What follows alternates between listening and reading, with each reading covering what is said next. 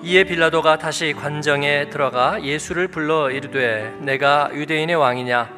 예수께서 대답하시되 이는 내가 스스로 하는 말이냐? 다른 사람들이 나에 대하여 내게 한 말이냐?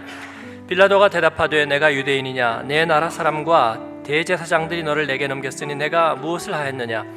예수께서 대답하시되 내 나라는 이 세상에 속한 것이 아니니라.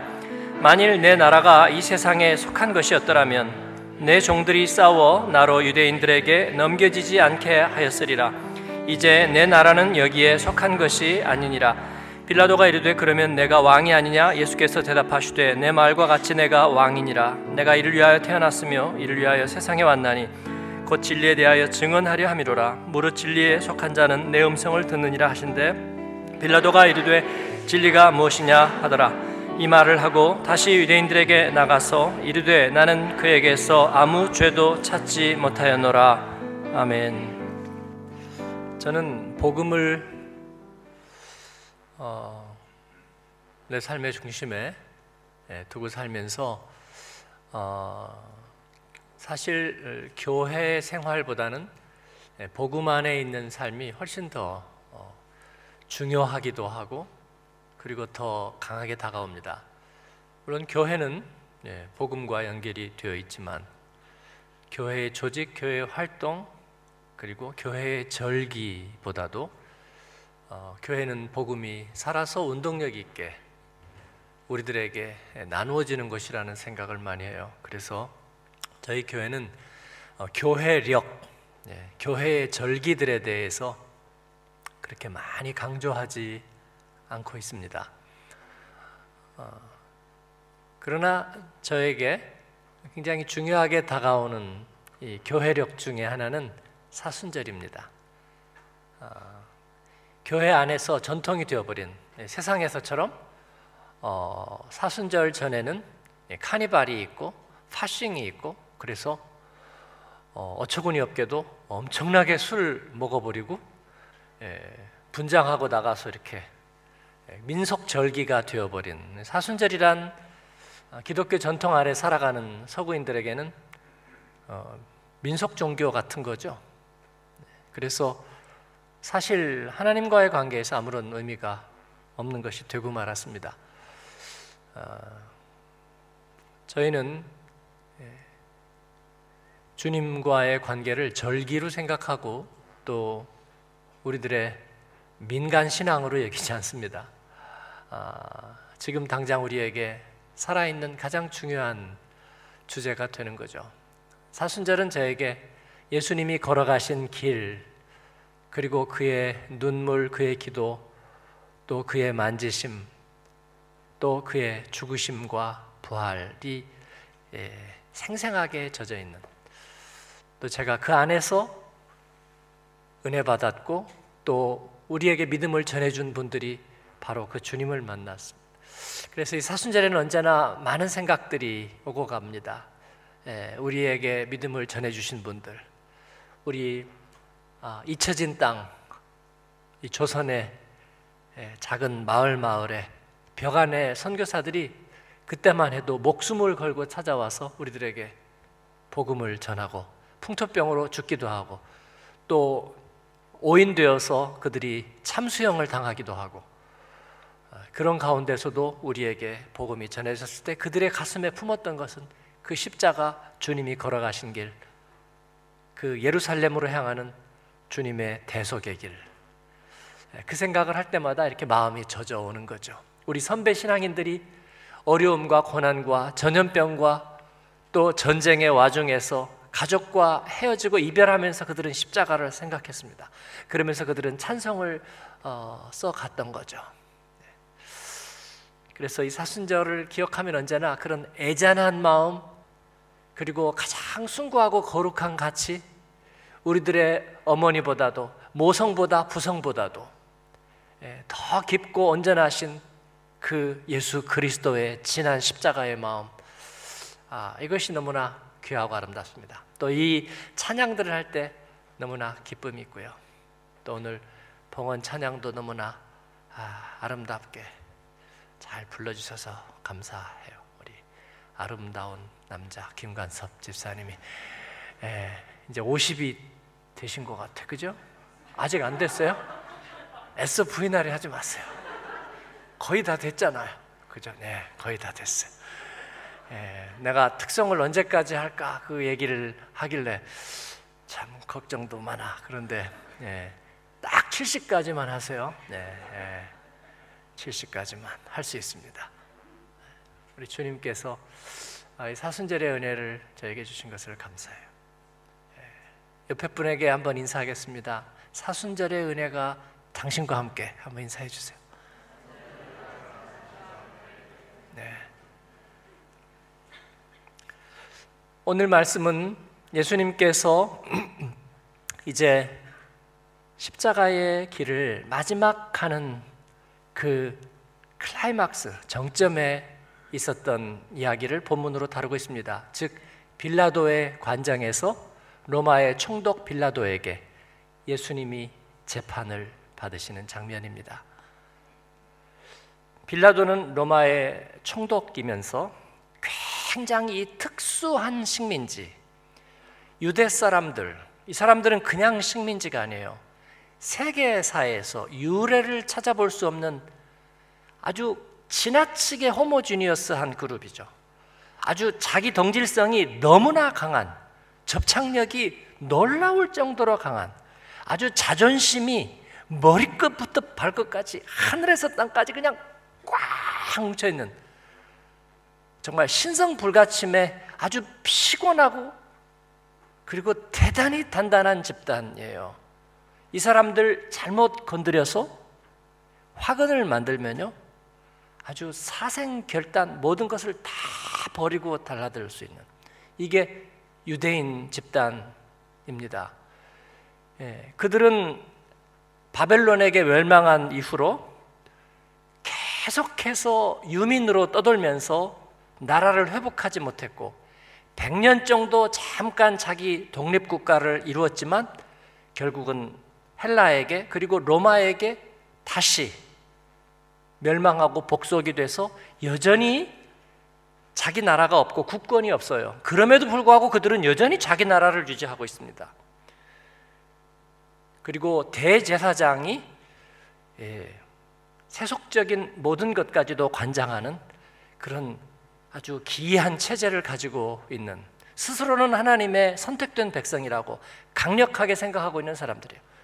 그래서 이들을 다스린다는 것은 보통 어려운 일이 아닙니다.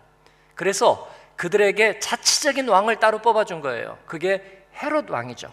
예. 헤롯 왕이 유대인의 왕으로 있고 그리고 이 그들은 로마의 속국으로 하면서 그 대신에 군사적인 힘은 로마가 가지고 있어요. 그래서 로마의 총독은 황제의 직속 명령을 받으면서 이 팔레스타인에 내려와서 거주하면서 군사적인 힘은 로마가 가지고 있고 그것을 관장하는 게 빌라도 총독입니다. 그런데 이 뜨거운 감자인 이 유대인들을 잘못 건드리면 이 빌라도는 자기 정치 생명이 끝나는 거예요. 그래서 그는 언제나 전전긍긍하면서 로마 황제에게 밉보이지 않고 그리고 이 식민지 이상한 식민지 이 유대인들과의 관계를 잘 유지하려고 생각하고 있습니다. 이 유대의 가장 핵심 실력자들은 헤롯 왕도 아니고 대제사장입니다. 종교적인 리더들. 그들이 사실상 모든 실권을 가지고 있습니다. 그런데 그 실권을 가지고 있는 대제사장과 종교인들이 한 사람을 고발해서 빌라도 앞에 끌고 옵니다. 그 사람이 바로 예수 그리스도입니다. 빌라도는 너무나 어려웠습니다. 이 예수 그리스도란 사람이 누구인가 한간의 소문을 들어서 너무나 잘 알고 있습니다. 새로운 신앙 운동의 중심에 서 있는 이 캐캐묵은 유대교 안에서 새로운 바람을 일으키고 있는 이 하나님이 보낸 선지자 혹은 많은 사람들은 그가 메시아 그리고 어떤 이들은 그가 하나님의 아들이라고 얘기하는 그 예수 그리스도에 대해서 이 빌라도는 궁금하기도 했고 두렵기도 했습니다. 이거는 너무나 뜨거운 감자입니다. 그래서 이 문제를 해결하는 것에 따라서 자기의 정치적인 생명이 좌우되리라는 것을 너무나 잘 알고 있었습니다. 그는 예수님을 만났습니다. 피의자와 그리고 재판관의 지위에서 만났는데 만나는 순간 알아버렸습니다. 관계가 잘못됐다. 네. 저 사람은 내 피의자가 아니다. 예, 그의 권세와 그의 깊이를 알 수 없는 눈동자의 깊이와 그가 말하는 스타일과 그리고 그가 가지고 있는 아우라에 압도당해 버렸습니다. 마태복음에 보면 예, 빌라도의 아내가 꿈을 꿨는데 그 나사렛 사람에 대한 꿈을 꿔서 빌라도에게 가서 얘기하는 이야기가 나옵니다. 여보, 내가 그 사람 때문에 밤새 고생했습니다. 성경에는 없지만 역사로 내려오는 빌라도의 보고서에 보면 그 얘기가 조금 더 자세하게 나와 있어요. 그 아내의 꿈 이야기. 그리고 빌라도가 이 예수님을 방면하기 위해서 얼마나 노력했던 그 이야기가 자세히 나타나 있고요. 결국은 빌라도는 이 문제를 해결하지 못했습니다. 유대인들의 집요한 요구를 그는 이겨내지 못했고 예수님을 십자가에 못 박게 내어주고 그리고 그는 황제에게 보낼 보고서를 준비합니다. 그게 빌라도의 보고서예요. 그 보고서를 황제에게 제출하고 그는 얼마 지나지 않아서 자살하는 것으로 나타납니다. 불행했던 사나이 본디오 빌라도 우리들의 사도 신경의 고백서 안에 그는 불명예스러운 이름을 올리고 말았습니다. 그 빌라도 앞에 예수님이 서셨는데 그 빌라도는 예수님을 신문하면서 어떻게든지 그를 압도하고 그리고 그를 자기 앞에 굴복시키기 원했는데 이것은 처음부터 불가능한 일이라는 것을 알게 됐습니다. 네가 유대인의 왕이냐? 빌라도가 물을 때에 예수님께서는 내가 그러하다 그렇게 대답하셨습니다. 그리고 이것이 네가 정말로 원하는 답이냐 아니면 그냥 해보는 소리냐 그렇게 물으시는 거예요. 예수님께서는 나는 너에게 목마르지 않는 물을 줄 수 있다. 사마리아인에게 말씀하셨던 것 같은 똑같은 기세와 포스로 그의 속을 치고 들어오셨어요. 빌라도가 섬짓했을 것입니다. 예수님이 말을 잇습니다. 나는 진리에 대해서 전하러 왔다. 그때 빌라도가 묻습니다. 진리가 무엇이냐? 이미 거기에서 빌라도는 거의 절반 혼이 나가 있습니다. 예수님은 거기에 대해서 대답을 하지 않으셨습니다. 제가 오늘 말씀의 제목을 진리가 무엇이냐? 여러분 진리가 무엇입니까? 빌라도에게 진리란 무엇이었을까요? 그에게 진리란 권력입니다. 권력은 로마 황제입니다. 그 자신도 로마 황제가 오래 가리라고 생각하지는 않습니다. 그러나 이 세상 속에서 로마는 곧 힘이고 로마의 권력자는 그에게 진리입니다. 그들은 신으로 숭상을 받았지만 그가 로마의 황제가 진짜 신이라고 믿는 사람은 있었을까요? 단 한 사람도 없습니다. 바보들이 아니잖아요. 단지 그들은 힘을 가졌기 때문에 신이라고 인정해 주었습니다. 이것이 그들이 생각하는 진리였습니다. 그들이 생각한 진리란 뭐예요? 힘 있는 사람은 모든 것을 차지할 수 있습니다. 그리고 그들은 원칙을 바꿀 수 있습니다. 그렇기 때문에 황제는 왕은 그들에게 진리였어요. 예수님께서 그에게 보여주신 것은 그러나 전혀 다른 모습이었습니다. 그는 자신이 왕이라고 말하고 그는 진리에 대해서 전하러 왔다 말씀하시는데 그는 피의자로 앞에 서 있습니다. 제자에게 배신당한 모습으로 앞에 서 있습니다. 빌라도가 그래서 그에게 장난을 치는 거예요. 예. 데리고 가서 때리고 그리고 옷을 벗기고 왕의 망토 대신에 공마단에 붉은 천을 갖다가 둘러 씌우고 생일 파티도 아닌데 예, 머리에다가 황제의 면류관 대신에 가시에 가시로 만든 그 예수님의 가시관으로 썼던 그 가시나무를 저희가 보았는데요. 굉장히 날카롭고 긴 가시로 머리에다가 박아 넣었습니다. 이건 장난이 아니에요. 예. 그 가시가 이마에 파고 들었습니다. 아마도 죽지 않을 만큼 예. 이 신경이 끊어지지 않을 만큼 옆에다가 박아 넣었을 거예요. 검붉은 피가 끈끈하게 좌우로 흘러 내렸습니다. 그리고 사람들 앞에 데리고 나갑니다. 그리고 나서 보라 이 사람이로다. 사람들에게 얘기하는 거예요. 그 처참한 모습을 통해서 이 빌라도는 비굴한 왕의 모습을 사람들에게 보여주려고 했어요. 이 사람 두려워할 필요 없다고. 그러니까 내가 그냥 놔주겠다고. 그러니까 제발 나도 좀 놔달라고. 나는 여러분에게 좋은 역할 한 거라고. 화풀이는 내가 대신 해줬으니까 여러분들 마음 풀고 이 사람은 그냥 놔줘버리고 이 별볼 일 없는 이게 무슨 왕이야 라고 얘기하는 거예요. 그러나 여러분 그 모습을 보는 군중들은 어땠을까요? 여러분 거장은 옷을 바꿔 입힌다고 해서 그 아우라가 사라지는 것이 아닙니다.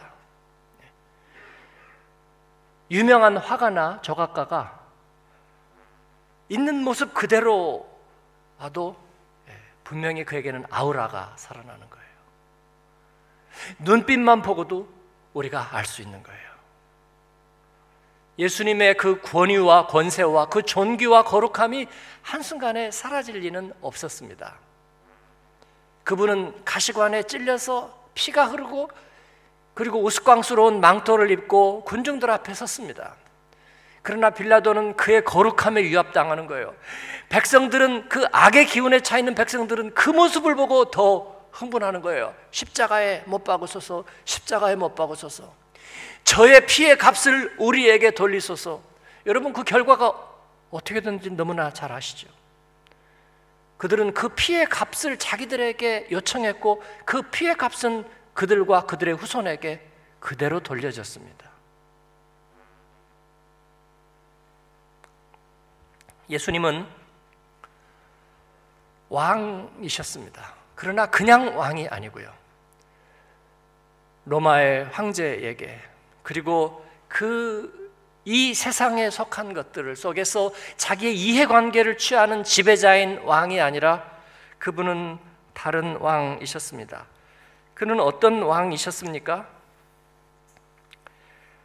잃어버린 생명에 대한 열정에 사로잡힌 왕이었습니다.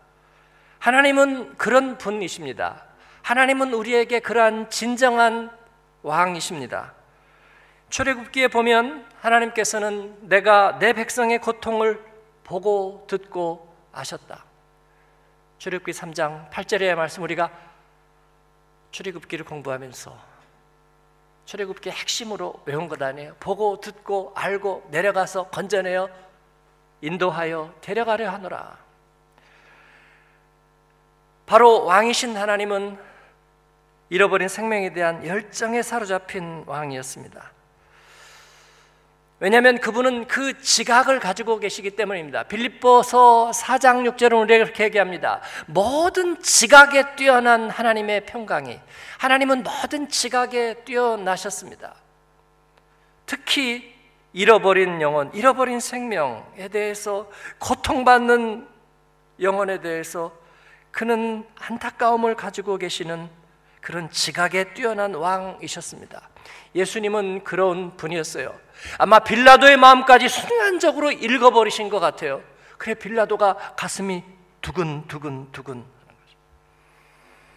그는 어떤 왕이셨냐면 구원의 집념에 애태우는 의로운 목자였습니다. 그래서 출애굽기에서 하나님은 이스라엘 백성에게 내가 내려가서 그들을 건져 내어 오겠다고 맹세하시는 거예요. 내가 내려가서 그들을 건져 오겠다. 그리고 그 하나님은 또 어떤 왕이시냐면 그들을 그 땅에서 인도하여 아름답고 광대한 약속의 땅으로 데려가겠다고 말씀하시는 하나님이십니다. 즉, 인도해내시는 그들에게 비전을 주고 인도해내는 왕이라는 말입니다. 이 왕의 특징이 뭔지 아시겠어요?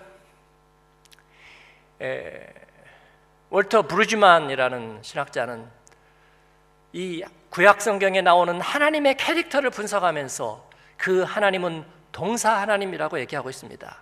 수많은 구체적인 동사들로 이루어진 하나님. 예? 높은 빌딩에 어디 꼭대기 층에 앉아가지고 도장만 딱딱 찍고 서류 집어 던지는 결제자 하나님이 아니라 어떤 원칙만 남발해내는 그런 존재가 아니라 그분은 동사 하나님이에요. 보고 듣고 알고 모든 지각에 뛰어난 하나님. 고통과 그리고 작은 한숨 그리고 가는 한숨 소리에도 반응하시는 그런 센서를 가지신 그런 분. 그리고 내려가서 건져내는 그 구원의 집념에 소방관의 손과도 같은 예, 투박한 간호사의 손과도 같은 바로 그러한 하나님. 그리고 그들에게 꿈을 주고 직접 내가 앞서서 광야를 갈 때는 길을 살피고 저녁이 되면 니들이 잠잘 텐트 칠 곳을 내가 미리 찾고 그리고 그곳으로 인도하여 드리겠다고 말하는 가이드 하나님. 그분이 진정한 왕이시라는 거예요. 그리고 그 왕은 졸지도 주무지지도 않습니다. 부지런합니다. 그리고 그 왕은 빠르지도 늦지도 않습니다. 시간을 엄수합니다. 오전 예배에서 말씀드렸지만 영국 왕실의 행사처럼 말이죠. 영국 왕실에 제가 있어 봤던 건 아니에요. 근데 그냥 들은 얘기죠. 행사에서는 영국의 왕실의 가족들이 도착하는 순서들이 예, 거기에 미리 준비 기한에 쫙 시간별로 나타나 있답니다. 10시 43분에는 아 42분에는 왕실에 누가 등장하고 10시 43분에는 어떤 가족이 등장하고 10시 45분에는 여왕 폐하께서 납시고 그러면 11시에 빅벤의 시계가 첫 번째 울릴 때에 모든 내외 기빈들은 착석하고 그리고 예식은 시작된다. 정말 그럴까? 그 참석했던 목사님이 봤더니 정말로 10시 42분에, 10시 43분에, 10시 45분에 그리고 11시에 빅벤이 정이 땅 울리니까 전원 착석 예식이 착 시작하는 그들은 1초도 빨리 오지 않았고 1초도 늦게 오지 않았답니다. 왜냐하면 어떻게 이런 일이 가능할까요? 미리 준비하기 때문이죠. 준비를 한다고 해서 어떻게 그게 가능할까요? 목적에 대한 확신이 분명하기 때문이죠. 비가 오거나 변수가 있거나 그들은 그 변수를 지배하는 사람인 것입니다. 우리 하나님이 우리 가운데 찾아오셔서 구원의 손을 펴시고 동사로 자신을 드러내실 수 있었던 것은 그 하나님이 준비하시는 하나님이기 때문입니다. 그리고 그 하나님의 마음은 확정되어 있기 때문입니다. 그리고 그 하나님은 사랑과 구원의 성품을 가지셨기 때문입니다. 예수님은 그런 분으로 서셨습니다. 그런 분에게 가시관을 씌워 놓으니까 뭐가 달라졌느냐? 달라지지 않았습니다. 그로테스크하게 보였느냐? 그러지 않았습니다. 우리는 예수님의 가시관을 그래서 멸류관으로 생각하는 것입니다. 그분은 십자가에서 처형을 당하니까 비참한 종말이었느냐? 아닙니다.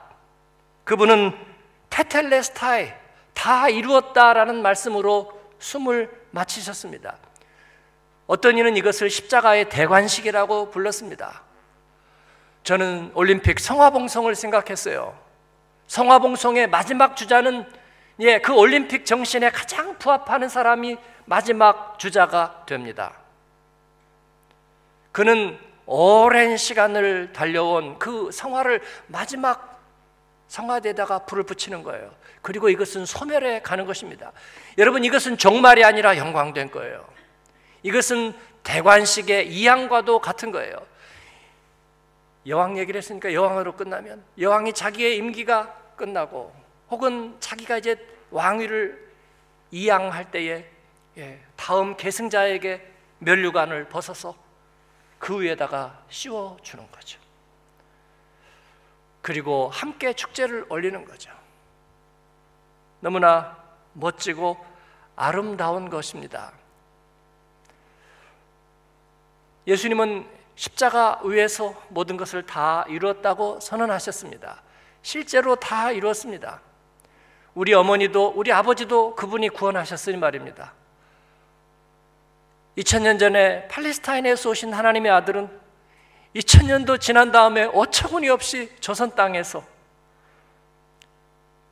저희 부친 같으면 선비의 아들로 태어나서 나이 40 될 때까지 하나님도 알지 못하고 물론 그 어머니가 예수 믿었지만 예수 안 믿는다고 저는 제가 저희 아버님 마흔 넘어서 제가 태어난 늦둥이에요. 그래서 저는 저희 아버님이 예수 안 믿을 때를 몰라요. 술 마시는 거 한 번도 본 적이 없어요. 그런데 기록에 따르면 그렇다는 거예요. 저희 아버님께서 어느 날 술이 만취해가지고 하나님이 어디 있어?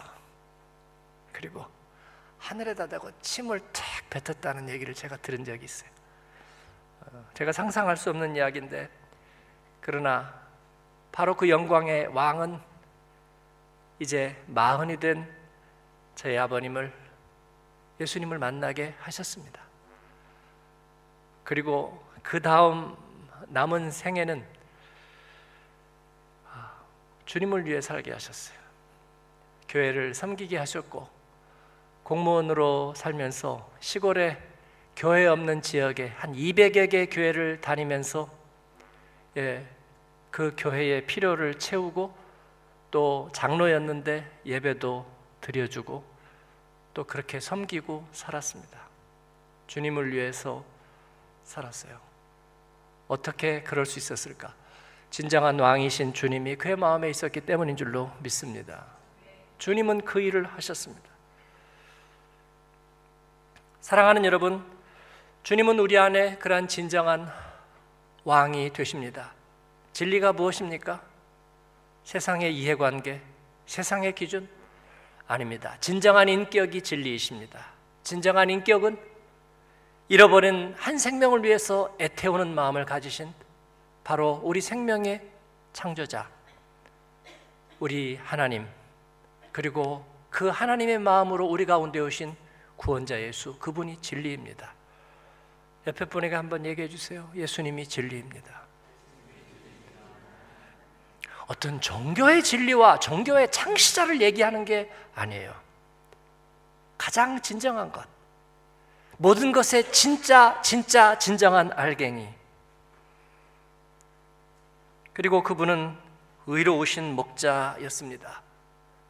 직접 내려가서 자기를 버리고 그리고 자기가 숙주가 되어서 자기를 찢으면서 손내미로 건져 올리고 자기의 생명을 대속으로 내어주는 그런 의로운 목자였습니다. 그래서 우리는 그분을 믿을 수 있는 것입니다. 그리고 그분은 담대하고 당당하고 권세 있고 그리고 사건과 시간을 철저하게 자기의 목적을 위해서 지배해가는 그런 당당한 왕이었습니다. 그래서 오늘 저는 여러분께 그렇게 요구합니다. 예수 그리스도를 알면서 나는 잘 모르겠어요. 우리가 그런 얘기 하지 않기로 말입니다. 진리란 너무나 분명한 것입니다. 우리가 예수님 안에 있는 것입니다. 그러므로 우리도 당당합시다. 우리에게 믿음이 이러니 저러니 얘기하는 사람들이 뭐 그렇게 대단한 줄 아세요? 하나도 그럴 게 없어요. 예. 우리가 굉장히 뭐를 두려워해야 될 이유가 있습니까? 전혀 그렇지 않습니다. 주님 앞에서 당당한 저와 여러분이 되기를 바랍니다. 권세가 있는 하나님의 사람들이 되기를 바래요. 그 왕이신 주님은 진정한 인간의 모델이 되셨습니다. 그러므로 저희도 주님 안에서 모델되는 인생을 살 수가 있는 거예요. 모델된 인생, 왕 같은 인생, 바로 그 주님의 마음을 가지고 동사로 살아내는 거라고 저는 그렇게 생각합니다. 어제도 오늘도 내일도 우리는 하나님의 말씀을 묵상하면서 주님의 마음을 생각하면서 동사로 살 겁니다. 내게 머리는 없습니다. 본체는 주님에게 있어요. 그리고 나는 결정하고 손과 발로 사는 것입니다. 주님이 기뻐하는 곳에 내 발이 가고 주님이 원하는 곳에 내 손이 갈 겁니다. 이 세상 속에서 우리는 두세 개의 시민으로 삽니다. 세상의 직업을 가지고 있지만 그러나 우리는 동시에 하늘의 시민입니다. 하늘의 정체성을 가지고 세상을 살 겁니다. 세상 살기 힘들다 하고 믿음으로 도피했다가 세상 때문에 믿음 생활 힘들다 하고 세상으로 도피하는 돌려막기 인생이 아니라 우리는 하늘의 시민으로서 세상 속에서 섬기며 살고 세상의 환경이 우리에게 어떤 옷을 지어 입히든지 예수님처럼 권세가 있고 당당한 하나님의 백성으로 살 수 있기를 바랍니다. 여러분 한 주간 또 그 믿음 안에서 깨어 있으십시오. 말씀 붙들고 묵상하면서 기도 가운데 깨어서 당당하고 권세 있고 그리고 주님의 마음을 동사로 살아내는 고백적인 그리스도인으로 여러분 깨어 있기를 주님의 이름으로 축복합니다. 아멘. 기도하겠습니다.